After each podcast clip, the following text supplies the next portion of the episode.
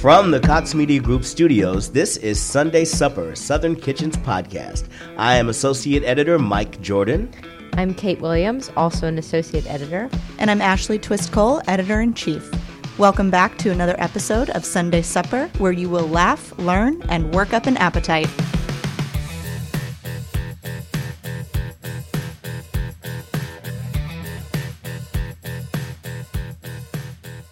Welcome to Sunday Supper. Yes, welcome yes. to Sunday Supper. Welcome to Sunday Supper. We're here. We're here. I was not here last week. I'm happy to be back. You're here. Yay. You're here again.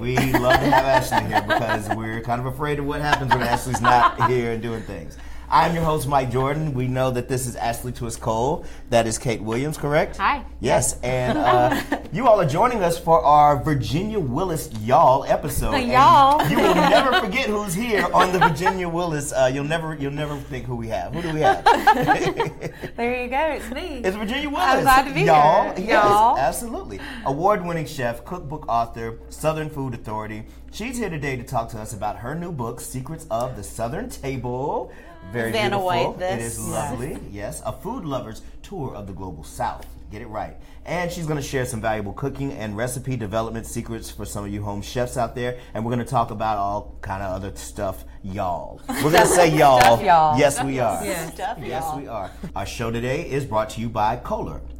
At Kohler, you'll find the Whitehaven apron front sink, which features a large single basin that accommodates large pots and pans, while the sloped bottom helps with draining and cleanup. Crafted from enameled cast iron, this sink resists chipping, cracking, or burning for years of beauty and reliable performance. My Folks who don't know the y'all of Virginia Willis, you know, y'all out there who don't know her, let's talk about your background and how you became the person that you are that can put out these amazing books and just do so many wonderful things in the kitchen to help people. Well, gosh, thank you so much. No pressure. No pressure. No pressure. Um, I've been cooking since I was a little girl. There are pictures of me making biscuits with my grandmother when I was three years old, and that's you know not not made up. Yep. Um, I've always loved to cook.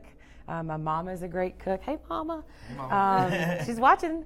Um, my mother's a great cook. You know, I was the the kid that was taking like leftover crepe champignon and roulade poulet and all this to school. You know, when you're a kid, when you when Say what? what? you know, I wanted like a bologna sandwich, but uh, no, it's okay. It's all good. Um, so, and I also grew up in Louisiana, so I was exposed to jambalaya and etouffee and all those classic Creole dishes.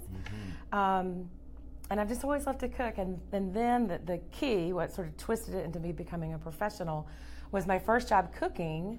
Um, was as an apprentice with Nathalie Dupree, who of course used to live here in Atlanta, and One of Mike's favorite books. And- I, Yeah, I love and, Nathalie Dupree's you know, biscuit book, and yeah. she's so wonderful too. She's Yes. she's awesome. Yep. She's a dear friend and mentor, and um, I went to her and apprenticed on one of her TV shows for a short period of time, and then afterwards asked if I could come and apprentice with her. So I worked with her for a year, um, and learned. And the way I like to describe it is Nathalie took me sort of out of my mom's kitchen and Uh-huh. it started exposing me to classic French cooking and how to make it, and uh, and then it just went on from there. Was it? I have to ask. Was it an easy sell to get her to uh, kind of mentor you, or did she take a little convincing, or was kind of like you know, come back next week, kid, kind of thing? no, I mean, no. She, I, I'm a hard worker, right? I mean, I'm, I'm proud of being a hard worker, and uh, I was, I felt like I had won the jackpot. Yeah. You know, getting to go and work for free, whatever. I was getting this amazing education, um, and and washing a lot of dishes, a lot of dishes. That's and like so, the Mr. Miyagi, Yeah. That's right. like Yeah. That's right. cooking That's right. analogy, yeah, right? yeah, It's yeah. like- It's uh, yeah. So, um, you know, so if you, if you do if you show up and you do a good job, you get to come back. Yeah. Right. I mean, that's pretty much with anything. That's great. Hopefully, yeah. Yeah. Yeah. And you have won a James Beard Award. I, I, Yes. What'd you Yeah. say? I'm sorry. A James Beard Award. yeah, no, no. Say it as many times as you At can. the Beard Awards, yeah. Um, no, I'm, I'm very proud of that, and of course, that's um, it's recognition by one's peers, and so I think that that's one of. And I mean, I've, I've won other awards, I've been nominated for other awards, but but that was um, that was a life changer, right? Because I mean, I realized that like in my obituary, eventually, hopefully, a long, long time from now, it's gonna though. no, not yet. It's gonna say Virginia Willis, comma, you know. I was blah, gonna blah, say blah. it's, it's like getting a like a doctorate or an advanced Yeah. degree. You always get to have that associated with your name. Yeah, so no, so I'm, I'm, I'm obviously really, really proud of that. I feel like uh, Virginia will also like call the editor and make sure that they have that even from need beyond. Like make sure that y'all had. I read it and it wasn't exactly right. Yeah, Like- And so, how many cookbooks do you have, or books have you published? Uh, so I have three y'all books. So Bon Appetit y'all, Basic to Brilliant y'all, and then Lighten Up y'all. Um, I wrote a little book about okra. Okra, the green vegetable, not the media mogul. Yes. And people always think I'm saying. oh, so you're like, did you get to meet her? I'm like, and then I realized what they were talking about. No, unfortunately, no book about Oprah yet. I thought you were going to correct people who say Accra because Oh, we do no. know Oh, people yeah, who yeah, have yeah, said yeah, yeah, Accra yeah. before. No, no, no. Okay. Um, so I wrote a little bit about a little bit about okra for UNC Press, um, and one of their Savor the South series, that beautiful series that they do, and then a book about grits for Short Stack Edition. So that. Um, th- those are my primary books. Yeah, those I are think I have all of those. I know you've got Thank okra you, on your thank you, desk. thank you, right? thank you. Yes, Yeah. yeah. yeah. And they're excellent. And they're all very well. I, I'm a, I look at everything from the design and the photography and everything there, but the stories are there too. So I think that was one of the things that made me really. It really helped me to get into your book was the story aspect, and that's what works. Well, it's kind of interesting because I'm a cook that became a writer. You know, I mean, I worked in kitchens, and a lot of people don't realize I've worked in restaurant kitchens, but I have. I worked in restaurants when I was putting myself through culinary school. I worked in uh, restaurants when I was in college. Um, worked in restaurants in France. Uh, you know, Michelin-starred restaurants in France, and so um, I but at, at, at the same time, starting off with Nathalie, I kind of realized that I mean, there's that, there's so many jobs in the culinary field Yes. Other than working a line in a restaurant or being an Right. executive chef. So from the beginning, it was more about the media aspect of it, you know, the cookbooks and magazines and TV shows and things like that. Um, but eventually, what happened was that, uh, you know, I was writing recipes and testing recipes for other people. Um, and when I was with Martha Stewart, I was like, I want to write a book. And so it just, you know, really, that's where Bon Appetit y'all came from, is just that and wanting to share those stories about growing up in the South. Yeah. I mean, so how do you even decide when you say I'm going to write a book? You know, it's you're saying it from a writer perspective Mm-hmm. as well. So did you look at other people's writing and kind of like folks that you think, or did you just come from within and say I'm just going to lay out my story? How would you get to the point to where you could put your story out in the uh, cookbook? So Bon Appetit offers is three recipe, recipes and stories from three generations. So I wanted to tell my story about growing up in Louisiana and Georgia, talk about my mama's food and my grandmother's food, and that was very. My books are hugely personal. Yeah. Mm-hmm. They're really personal, and I don't know any other way to do it. You know, mm-hmm. um, you know, and, and I'm not being disparaging at all, but you know, like now, especially with restaurant chefs, you know, they have a team of writers, a team of this, a team of that. If it's in my book, I tested it. If it's mm-hmm. in my book, I tested it again. Wow. if it's in my book, if it's not in my book, it's because I didn't like it. Okay. You know what I mean? And so, and I did the food styling, and it's just it's a sort of a, it's like an extension. It's it's what I do. Yeah. So, um, so it also is sort of an organic process, right? Like, so Bon Appetit, y'all, was very personal. Me, me growing up. Basic to Brilliant was, oh, you know, I, I went to French culinary school. Let's show off some of that. that book didn't do so well. Whatever. Stick to Okra, Virginia. Um, and then Lighten Up, y'all, was a was a, a was a result of two things. Part of it was a, a personal reason. I'd gotten off track with my health and and um, and also I got tired of people telling me that Southern food was unhealthy. I love that book. That's Thank I you. think that's my favorite Yeah, book. I mean, it was- it, it does, you know, we, we talk about that sort of myth all the time, right? Yeah. Yeah, of course if you eat fried chicken every single day of your life. Like Yeah, and, and I've never had bacon wrapped deep fat fried macaroni and cheese in my life. I mean, what is that? That is not real food. That's Right. like someone made that up in a TV studio. state fair food. Yeah, yeah. So, um, so you know, and th- that was an evolution. And o- okra, as an aside, okra and uh, grits were like sort of pet pro- pet projects. Okay. Um, but this book, Secrets of the Southern Table, Yes. it's once again, it's like just digging a little bit deeper part of it is that that perception that people have about Southern food, Mm-hmm. and then the stories about the people. It's the perception that people have about Southerners. Mm-hmm. Ah. So, th- and this book is a little bit different. Can you kind of give the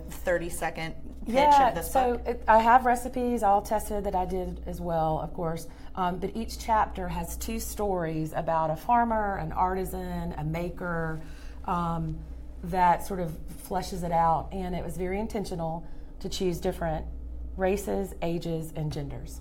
Very nice. Very nice. And um, what are some of the things that you think people are going to discover from making that type of decision and bear, and being very deliberate in doing it? What do you think is going to show folks when they read? Well, I think that you know when we when we sit at the table together is when people it, it's a it's, it's to have this dialogue. Yes. Um, it's when people from different cultures can come together, and we often come together at the t- you know we can come together at the table. So someone may not know, say, um, a, a, a, a African American or Spanish American, Hispanic American. But if they read that story and they read about Laura Ramirez, or if they read that story and they read about Matthew Raiford, or they read about these different people and kind of get what where they are um, and eat their food, I just I'm hoping that people just get to know one another and people be nicer to each other. Yeah. I mean, I know that, that sounds so Pollyanna, but I, I wanted to show the diversity of the South. True. Well, I don't want this to sound racist, but some of my best friends are African Americans. So, you know, I mean, that's just. well, you know, it's, it, race is a big thing in Southern food. Race is a big thing in um, in the South, and you know, I write about it in the in the introduction that there's there's not clear lines of ownership. I mean, we have a tremendous amount of, of what's in Southern food that uh, was uh, brought from Africa. There's a tremendous influence, of course, from the from the enslaved Africans that farmed the food, and then for many years, the enslaved Africans that cooked the food. We can't get away from that, and if you try, in my opinion, you're doing a disservice to everyone. Agree. Um, but now, uh, you know, there's there, who's cooking the food now? It's Mexican Americans, right? So it's like, so there's it, it's not a hugely political book. It's not that, but what I, I just want people to get to know other people. I think that's really know. important. Um, I was at a seminar, and one of the things that stuck with me, it was just this really amazing woman speaking, and she said, one thing that I encourage you all to do is sit down and have a coffee or have a meal with somebody who doesn't look like you. Yep. Whether that is age, race, Right. gender, whatever. And I just, you know, one of the things we try to do at Southern Kitchen is talk about all of the people in the South and Right. really try to represent what it really is because there's a lot of cliches. No, for sure. I mean, I travel a lot for my work, and also I live part time in Massachusetts, and you know, so I get a lot of. Well, I love Southern food, but it's so unhealthy. So there's mm-hmm. that, and then also, um, you know, they just the, the South I think is misunderstood. Yeah. I would agree. And um, I think that it does take folks who are making these types of attempts to bring folks together over the fact that there is food on the table and everyone can agree on that Right. usually. Or even if they can't, it does forward or foster a conversation. No, yeah, for sure. Absolutely. Well, we just want to take a very quick moment to remind you of our sponsor, which is Kohler. At Kohler, you will discover reimagined, innovative finds like the new Farmstead enameled cast iron freestanding kitchen sink. It can be installed wall mount with legs or top mount with custom cabinetry, giving it the look of a unique hand constructed piece of furniture.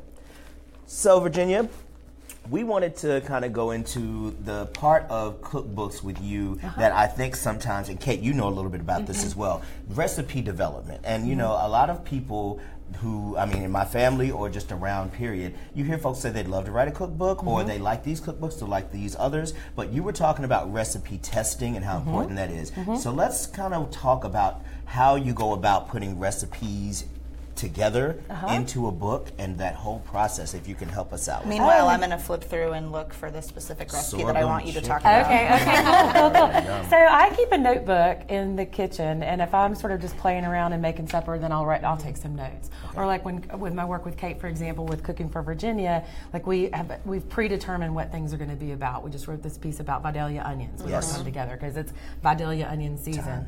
So when there's editorial direction, there's one thing, but if it's just me sort of creating and coming up with things that'll eventually be in a book or on my blog or whatever.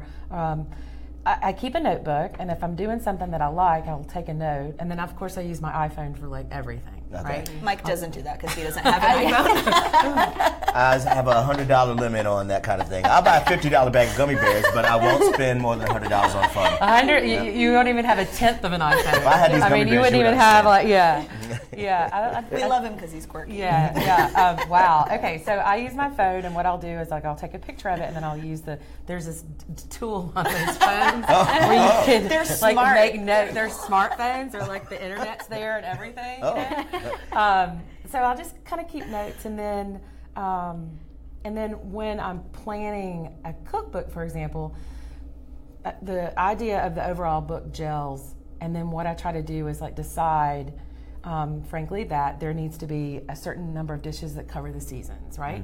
So I need to have spring produce and vegetables, summer, fall, winter. So I look at it because it, what good is it going to if you buy this book and like, wow, all these vegetables are it's, this is all for summer, right? Right? Because I want to encourage people to cook seasonally. Right, okay. It tastes better and it's most often more, less expensive. Yep, absolutely. Um, my recipes, I, I try really hard to, to create recipes that people are going to want to do. You know, I can chef it up and put food on with tweezers and stuff like that. But, you know, uh, and I do sometimes when I do, you know, fancy dinners, right? But when you get home from, when someone gets home from work and they've been at work all day and they've got a kid or they've got to take to soccer practice or whatever, you know, um, I want to, I try to create recipes that people will do that have accessible ingredients and um, not too crazy of a technique Okay. um, or not too crazy, um, you know, n- not anything too involved. And I just try to encourage people that to understand that, you know, uh, you don't have to open a can or open a box. A lot of times those aren't actually really any faster. right. Right? and they're packed with this, that, and the other things you can't pronounce. Um, and so just like using good ingredients and doing as little to them as possible not to mess them up. Outstanding. That's kind of my philosophy with food. Very cool. By the way, we just want to remind everybody that uh, you can use the code MOM20, that's M O M 20. It's a promo code. It'll get you 20% off uh, site wide at Southern Kitchen. And that includes pre ordering uh, Virginia Willis's book, Secrets, of, the Southern, Tables. So go ahead and pick up your pre ordered copy right now, and it'll make its way to your home address. May 1st is when the book officially launches, so just a couple of days. Yep, So exactly. Get I'm your pre-orders in. Mother's Day's coming. That's right. All right. um, go ahead, Kate. I was going to say the, the the notebook in the kitchen thing is something that I discovered like way too late. Because I Oh. mean, my background is in recipe development, Right. and I spent a lot of time doing that in an office and in an office kitchen, and we come home and like just throw something together and not really pay attention to what mm-hmm. I'm doing, and mm-hmm. so like had a very strong identity about the cook, food I was cooking at work, but not really Right. at home, and it took a long time to like get back to cooking for myself and like playing around and doing stuff that was fun. And now I keep a notebook in my kitchen too and write. And it has to be for me. It has to be like a piece of paper. Like it, it, my phone. It doesn't. It doesn't Right. take. Yeah. No, it. It's something. I lose track of things on my No, phone no, a little sure, bit more. sure. Sometimes it, the pictures help, but like having a writ- handwritten thing, it's usually in Scribble Scrabble and nobody else can read it. But like it's there. It's Yeah. written down somewhere, and I can remember it and go back to it again another time. And I think that's a good idea for people, like even just like lay lay persons, right? You know, um, I mean, there's some people are religious about following a recipe. Um, some people are not, right? But if you're if, if you have a little bit more freedom in the mm-hmm. kitchen, like we're professionals, right? But if someone's not a professional and they do something, if they can just write it down, mm-hmm. then it, it's, that's how recipes start. Yeah, like remembering how you make a tomato sauce for your pasta or something Right. like a salad, even. Like Right. writing down what you put in it, and if you really like it, come back and do it again. Right, right. It's just the mm-hmm. documentation, sure. But when you're getting those recipes kind of even started, so you're taking notes and you're Mm-hmm. kind of doing a little bit of trial and error, um, of course. So well, how does Yeah, that work? well, I so my um, my background in recipe uh, development is that the recipe has to be completely written first before it's actually tested. okay. So if, like for example, with the onion dip, what I do is I write it up, um, sort of have a decision like what it's going to be, and then I test it and then make adjustments in it. And I find that that creates a more reliable recipe. Mm-hmm, mm-hmm. You know, w- writing what you're doing as you're doing it. Typing it up afterwards and taking a photograph of it, that's actually not recipe testing. It's a lot Okay. You know what I mean? It- It's not. I know, it You doesn't know, sound it's, like it. It's not. It's like it's like you have to really. So I like write down two onions, da da da da da da. You know each thing, and then when I go to make it and I've finished it, it's like wow, you know what? This needs one more of this or one more of that. Um, it's just a, a it's a pretty strict way of recipe testing, and um, there are a lot of folks that write cookbooks that sort of crowdsource recipe Mm-hmm. testing, which I'm not opposed to. Uh, but I always want to be part of that crowd. Yeah, that makes sense. You know. So recipes, I think you know, there's a ton of them, and there's Right. a ton of cookbooks and a ton of cookbook writers. How does the inception of a recipe start? So I'm looking at this Nashville hot grilled chicken, Uh-huh. and as I was flipping through the book, this stood out to me because obviously. Nashville hot chicken Right. is super popular, and everybody's got a recipe. We've got a recipe. You've got a recipe. But I actually, and it could just be me not exploring the internet enough, but um, I haven't seen a grilled version. So can you talk about? Yeah, kind of thank you for that? noticing that. Yeah. No, so Nashville hot grilled chicken is super popular, but how many? A lot of people don't fry chicken, right? Right. Right. In the home, I don't fry chicken often in the home, and once you know, I'm in, I'm a professional and can do it and love it. There's two reasons I don't do it. it it's time consuming, it's messy. Um, and we can't eat fried chicken every day, you know. Until like the Let universe. the devil in your house and they'll yeah, I never leave. mean, right? you, just, you can't do that. So, um, and and part of that came from a practical application, and then also just making that little bit of a twist for something that I thought that people would actually do. Right? They would actually do it in their home. Yeah, grilling chicken is pretty low, low barrier to yeah, entry. Most yeah. people and have the, done it. Yeah, and then the other piece of it was is just going back to what I just keep trying to share is that all Southern food doesn't have to be unhealthy. Right. Right. So chicken breast now. That isn't low calorie by any stretch of the imagination because there is that hot oil on it, Mm-hmm.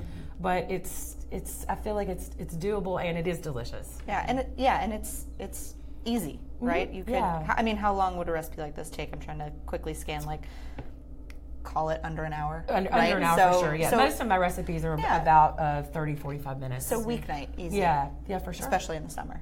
That's something you also have to take into consideration when you're putting recipes together, I would assume, Mm-hmm. also is. As you were saying, there's the time aspect of getting home and wanting to cook, keeping them while you got them, I Mm-hmm. guess. But is there a sweet spot for the time that it takes for someone in your book specifically that should kind of be looked at? Or what do you, Um, what do I don't have a hard number, you know, because some things, obviously, like a casserole might take 45 minutes or 60 minutes. You know, obviously, some roasts are going to take 45 to 60 minutes. Um, I, I'm not all about quick, but I just try to be respectful of people's time and like what people are going to do. And there is also a reality. Like I'm working on a project now um, from my meal kit line, and they want some 20 minute recipes.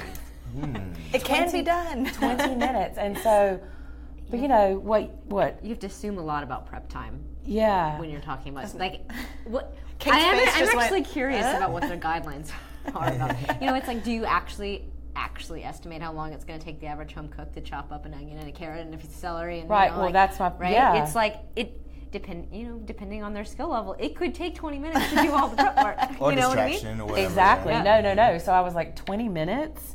Because what I can do in 20 minutes and what, I mean, I, I chop onions for a living. Right. You know what I mean? I take a really long time. To, I'm So- bad at chopping onions. So, um, so that's pretty significant. But you know, um, every just because it's quick doesn't mean it's good. Right. And just because it's quick, um, you know, I- I- it's not always about being quick, right? You want to have something that's going to be satisfying and that you want to feed your family, that you want to eat, that you want, you know, all of those things. So, it's approachable, I It's a- think, which yeah, is you, you said, and we use that term a lot here when we're talking about our recipe Right. testing and development too. Is let's make cooking and food approachable because we all have to eat. Exactly. So let's enjoy it and not make it crazy. No, and like the, the onion dip that we did last week, for example. Um, uh, so it's baked caramelized Vidalia onions. Now, the, the one that I talk about in the piece um, is, is like uh, two cups of onion, three cups of cheese, and a cup of mayonnaise. Uh-huh. It's a fat bomb. Yeah, I was gonna say. Um, it's a delicious fat bomb that everybody loves, Right. but it is a fat bomb. There's no doubt about it. And that takes about, I think it's the r- typical recipes take about 20 minutes, 25 minutes. Mm-hmm. So I sort of flipped it because um, the onions and, and my dip, which still has cheese and still has a, a lot of great flavor, but it, it is not a fat bomb. Um, it takes about 20 minutes in the pan, but then it's just popped under the broiler for just a few minutes. So the time is spent and there's a little bit more attention to it, but it's it sort of evens out time wise. It also looks amazing. If you haven't seen that recipe on southernkitchen.com, I just was looking at it yesterday and drooling. A It's like bit. French. on- It tastes like French onion soup. It tastes like you know the French the French Yeah. onion soup. So there's nothing wrong with that. Can you talk about what you have in front of us Yes, right now? yes. So this is um this is a butter feta buttermilk um, dip. You, know, you, you encourage y'all to taste it if you'd like. So Go for it, Mike. um, in the book in Secrets of the Southern Table, I have it, but I uh, I serve it with roast beets and arugula like a salad. But you could easily like sort of separate that out. And this is actually inspired by um, the Miller, Miller Union feta snack, um, Steven Satterfield's recipe, and he uses Decimal Place Farms, a local goat farm here. Um, and so that would be an example of like recipe development, right? So um, I've had that so many times at Miller Union. Love that dish. I love like the fresh vegetables and stuff with it. Um, but for the cookbook, I sort of did my version of the dip and then made it into a salad. But then today we're just serving it with crudité. Yep. Um, so uh, so it consists of feta and a really delicious buttermilk, um, garlic, mint, which I think is, is interesting because mint people usually think about for dessert. Mhm, It sweetens it up. Uh, and then um, and then heartily seasons with salt and pepper. That's the that's the part that I think is the, the kicker because you the pepper especially because it offsets the saltiness of the Yeah, feta. I like the heartily. That's I like Heartily, that, yeah. heart, I'm all about I- heartily. I think I think it confuses people who are not super well versed in the kitchen when people say things like salt and pepper to taste. They're like, I don't know, but Mm-hmm. Right, you know, I think seasoning is really Yeah. important, and I appreciate the heartily. no, for sure. And then um, go go for it. There You like is words. in the in the cookbook I use um, olive oil, just a little bit of olive oil in there. And then today I brought I brought this. It's a green peanut oil. I don't know if y'all have seen it or not, Mm-hmm. but it's a it's a wonderful one of our wonderful southern products that we have. We actually sell um, Oliver Farms oil Oh, on yep. SouthernKitchen.com too. We sell a Seriously, variety not- pack. that's awesome. Remember, 20% off with MOM20. Mom20 is the promo code. Site wide sale. Get those peanut oil bottles for mom. She will be appreciative. They also have a really amazing uh, pecan oil. Uh huh. Yeah, yeah, yeah. uh, the sunflower oil, all, all of it's benne Yeah. seed, too, right? the benne seed. Yeah, no, it's all it's all delicious. So olive oil or something like that would be wonderful. But um, be, when you're able to find those little Georgia gems, Yeah. you know, I think it's a good thing to do. Get those. Well, speaking of gems, I actually don't have a way to segue that, but I thought maybe I could try it. But by the way, are you signed up for our email list? Is the question because if not, you should hit pause right now and head over to southernkitchen.com and sign up. You will get delicious, tried and true recipes sent directly to your inbox, plus many special offers on products in the shop. And tried and true is something that uh, Virginia Willis. We're just talking about this with recipe development. So um, you just mentioned that you just mentioned our friend Steven Satterfield from here in Miller Union, another James Beard winner. Is that correct? So very cool guy. Uh, but let's Love talk about going and to places like that around the South, and just in your journeys and experiences from restaurants to farms to everything. Tell us a little bit about Yeah, that and, and I know that a big part of this book was you traveling for eight months Right. to get the stories for this book. So we'd love for you to talk about that. So um, much in the way that so the stories were chosen um, looking at different artisans and harvesters and farmers throughout the South, and I wanted to make sure to include a variety of people. Um, and so started off with uh, Will Harris from White Oak Pastures, of course. Um, I love Will. I love his family. And the other story is Matthew Raiford um, from Gilliard Farms down in Brunswick. So we started there, and I started there very intentionally because I wanted to start with um, those two farms. White Oak Pastures was founded, as y'all probably know, um, when Will's ancestor came home from for fighting for the Confederacy, and Matthew's family farm was founded when his ancestor was emancipated from slavery. So I just thought that was like editorially, contextually, so content wise, I just I felt like that was the where the heart of the book needed to start. Yep. Um, and so I also wanted to in this book to to share the different, you know, all the different people. Um, and it's not enough to like just find a person, right? There has to be a story. It's like it's not enough to um, like oh, I need a fruit farmer or a female fruit farmer. It's like, well, what what about that, right? You know, Right. you do the with your stories Find in the Southern story. Kitchen. We have to find a story. So, for example, um, Diane Flint is um, is my store is my female fruit farmer. um, but I sort of I had I mapped it out. I really you know it's not it's very it's very thought through and it was very thought through and planned to, to be able to showcase different ethnicities, uh, a mixture of, of female and male, of course, and then also a variety of ages. Like there's a story about the folks at Many Fold Farm, and you know they're 20 something year old farmers. The average age of a farmer is 58, and it's usually a white a white guy, right? So it's like not to discount those men. Will Harris is a 50 year old year old white guy. I love Will Harris. I love that. But just to sort of like, well, you're going to expect this, so let's look at that. Mm-hmm. You know, that kind of thing. Um, and it, there's just so many. There's so many great characters and so many great um, stories in the South. Um, and you know, just trying to explain to people what the South is. I think that the folks outside of the South don't always understand it. They just don't get it. Yep. It's, food is a huge part of our culture. Um, we're an agricultural based society. You know, there's just a, there's a lot there. Absolutely. What is your favorite story from the Uh, book?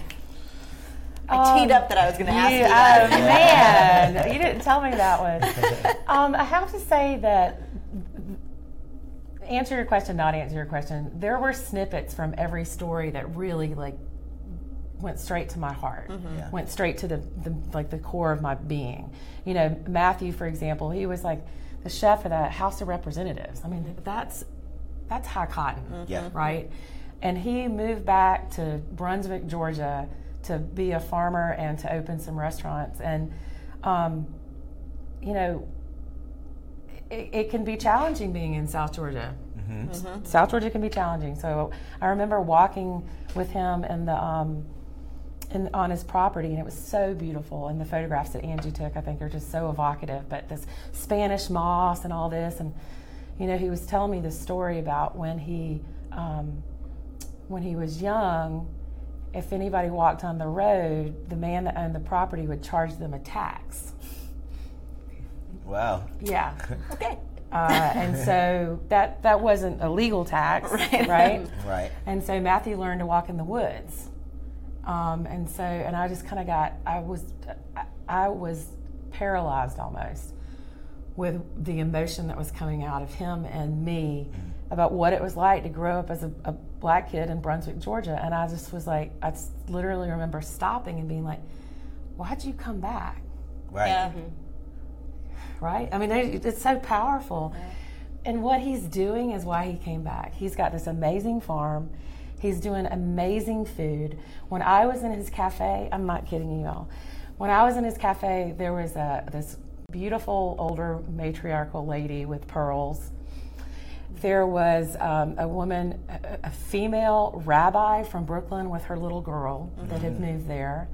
There was, it was like this, this the UN. The UN was in that. You know what I mean? It was a little bit of everybody, Yeah. and that made me feel so good. It made me feel so good for Matthew and the work that he and Jovan are doing.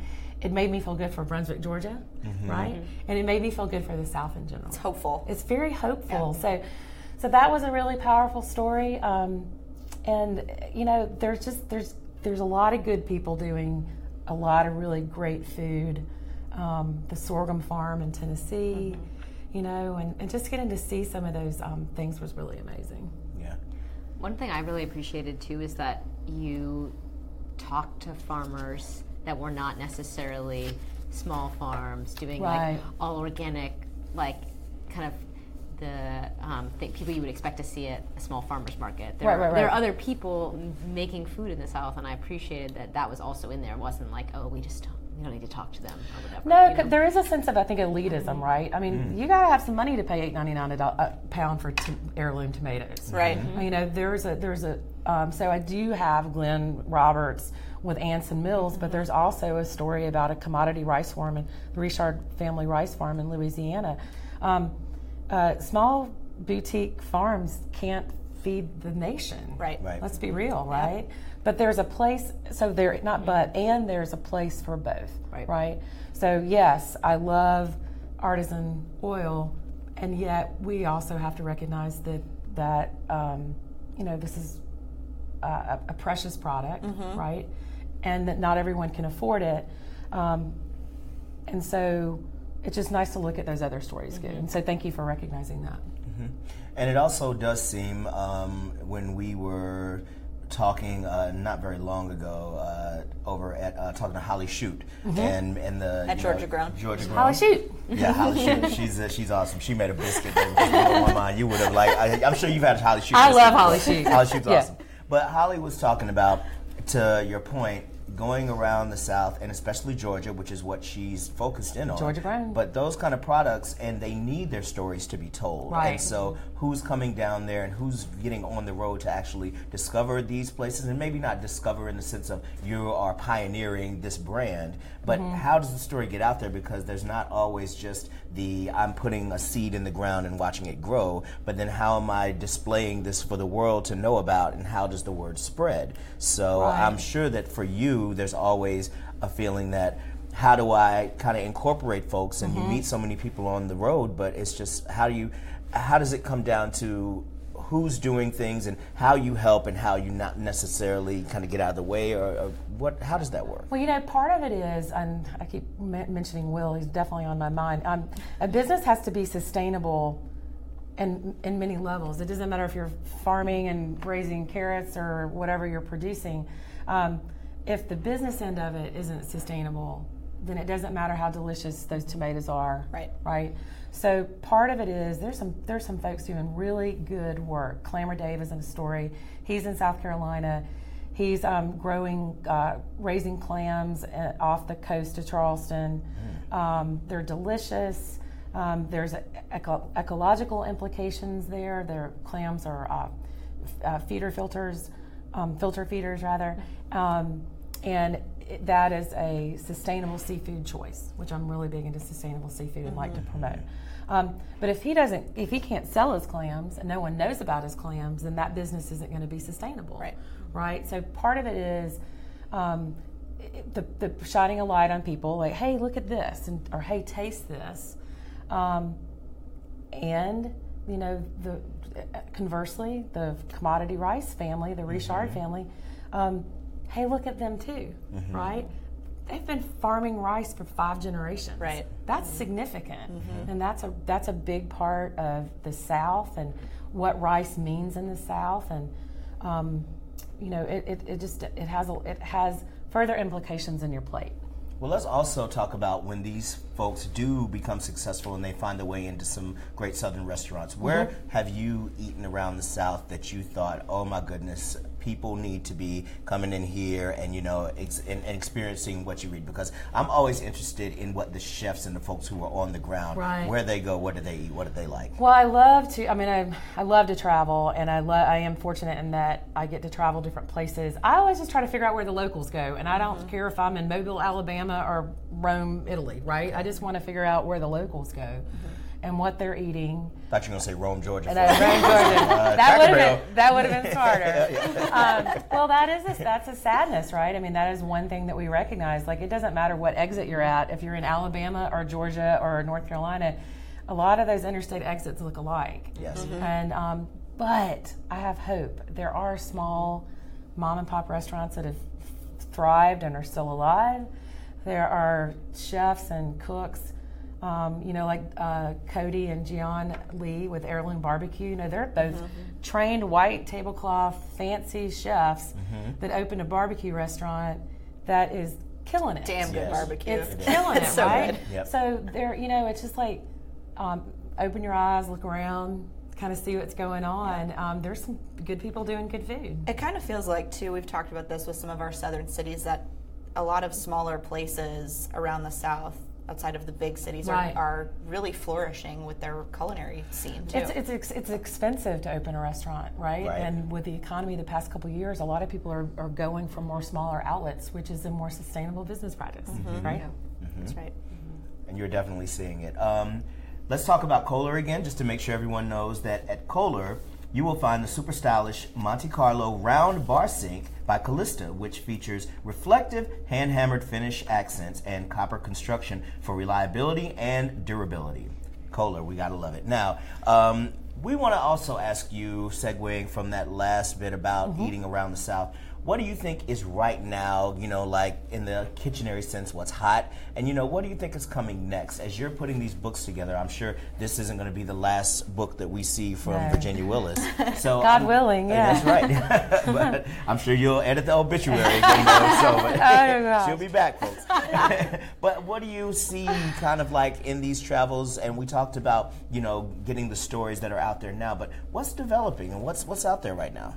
Well, I think that if we look right now, like the cookbooks that have come out, that I'm so excited about, uh, Todd Richards' book Soul. Yes. That's awesome. Eddie Hernandez's book, uh, ta- tor- ta- sorry, turnip Green. greens, ta- tacos Yep. and turnip greens. Yep. Um, that's an awesome book. And the, the, the thing that I think is so exciting about that, so my book, my book is about a diversity of people, a diversity of recipes, you know, um, and I and what excites me is that so here we have Todd with his take on Southern food, and then we have Eddie with his take on Southern food. So really, we're all kind of saying the same thing. Yeah. Southern food just isn't like chicken and biscuits. Now I love a chicken and biscuit, right? But there's more to it than that. You know, Todd's background, he is, is a fine dining chef, Right. Right. Um, and and Eddie, he's like created this like awesome mashup of what Southern food is, and and um, and so I think that what's next in terms of Southern food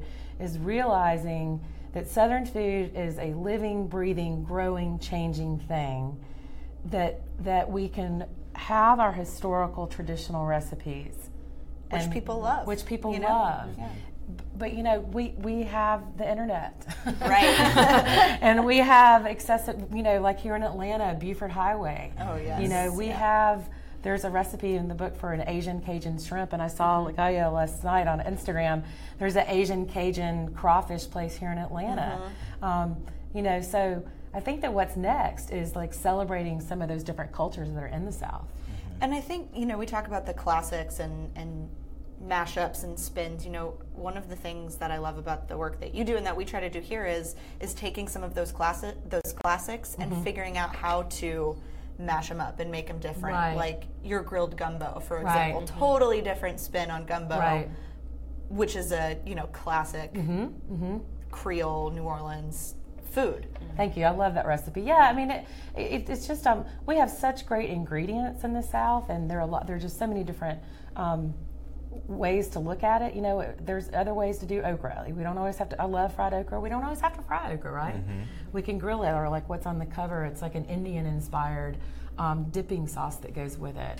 Um, You love okra more I, than I think anyone. okay. All right, look at this. you know? Oh, life, the yes. okra's on the necklace. I Yeah. love the okra, and, and even when you cut it that long sideways, it's just like so pretty. So it just seems like a design that can like kind of you could fall into that rabbit Yeah. hole and start being inspired. No, no, Do no. you have I, a dried okra around your house? Of course, yeah. I'm a, I'm a little, I am a little probably okra for that.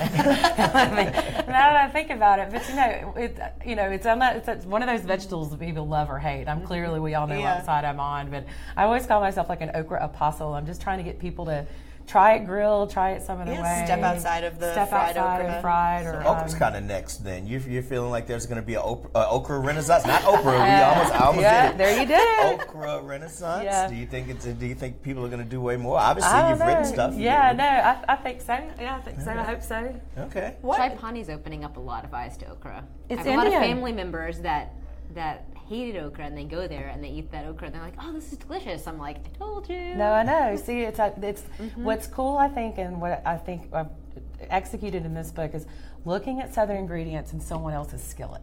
Ah. Right? Like you know, um, I spoke with Besh, and he was like, "Oh, Besh, um, at, in, from Mississippi, and um, he uh, Vish, sorry, and um, he." You know, it's a very Indian vegetable, Yeah. right? And uh, okra grows where it's hot. Right. It's hot in India. Yes. You know, hot in the and, South. uh, and it's hot in the south, and and uh, you know, it's it's a they use it a lot in Brazil and stuff. So, you know, it's just like looking at what we consider to be this like very distinctly southern thing in another skillet. I love that. What is there a particular? You know, I feel like everything's kind of had its moment, right? Nashville is. Mm-hmm. I think we're like kind of seeing the tail end of like once Uh-huh. like McDonald's or whoever it was or fast KFC, KFC yeah, jumped once a fast food chicken. kind of jumps on the bag and you're like all right that's out. What's like what dish or particular ingredient or vegetable or like what's what's trending right now? Do you think? Yeah. Well, I think I actually had planning a menu for an event that I'm doing in New York, and I wanted to do shrimp and grits, and I was like, do I want to do shrimp and grits? You know, because then, then I sort of Googled it a little bit because shrimp and grits. I think that like literally Crystal had shrimp Everybody's and grits. got it. Yeah. That's you a know. good, yeah. Yeah. Um, but I googled New York City, and it's like where to find the you know Google about shrimp and grits in New York, and it's still They want to know about this thing. They yeah, to Yeah. them, to them, this is like, Grits how does this even work? I think, Yeah. to Yeah. people. No, And- people, yeah. So I think I think that what's what's going what's happening and what's so exciting and what is trending or will become trending is the cool ingredients, right? Like we're digging a little bit Yeah. deeper on heirloom products, on you know the work that David Shields does. Um, you know the the Southern Kitchen, and so we're we're looking past that sort of uh, um, commodity tomato or to an heirloom tomato or looking what, what like what Glenn is doing with some of the grains and things like that like they taste different. I mean, agriculture changed tremendously after World War II, and so we're going back to some of those older things. Wild mushrooms and things. Yeah, things. foraging, deep diving, getting more in touch with our food. I think. Mm-hmm. Yeah. So now it's my favorite part of the show. Oh, yes, Which I yes. did prepare you for. it's the bless your heart moment. Yes, yes. If you got, if you don't have, I'm gonna I'm gonna bless my own heart for a second okay. because I'm gonna fangirl and ask you to sign my book. Oh my gosh! Okay. Bless. So bless my heart. Let's, You I have the right brought a kind of pen. pen. Yeah, the Oh, one you're with the felt ready. tip on it. That's You're ready. outstanding. So you can bless Um, my heart. Bless your heart, Ashley Twist Cole, for using the video and the pressure that she couldn't leave and That's had to right. sign it right here on Facebook Live and Ashley York. That's awesome. Um, so what if you if you had to think of something that if it's you know lovingly lighthearted fun, but what's a bless your heart moment? Is it these New Yorkers who are just now learning what a grit is? Is it you know these folks who are thinking that Southern food can only be unhealthy? Uh, what what is who gets a bless your heart? I think that that might that might do it. Uh, th- those folks might do it because I, I literally and I talk about it in the introduction. I had someone in Kansas City ask me if I'd ever met a Jewish person before. not Bless making not making that, That up. Yeah. Like gentleman or woman's yeah, heart. it's like. Did you see Driving Miss Daisy? Yeah. I mean, did you were you paying attention at all? A lot of people weren't. Yeah, people weren't. So, um, so, so that that definitely the, the people that that uh, th- those folks that don't think that we are uh, literate, cultured, educated South, they all get a bless They your all heart. get a, that's That's a right. good one. That's a good Bless one. your Yeah, heart bless out your there. heart. People think that we Yeah. can't write and read and eat good food. That's exactly right.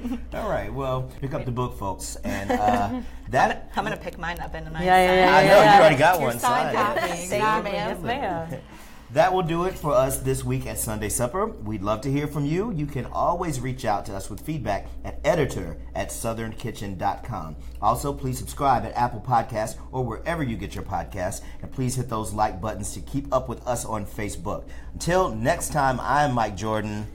I'm Kate Williams. Are you? I'm Ashley Twist Cole. And I'm Virginia Willis. That's right. And uh, I don't really have anything to close this one out except y'all. bon appetit, y'all. Remember to say bon appetit, y'all, bon when you're eating the salad. Thanks again, folks. Thank you.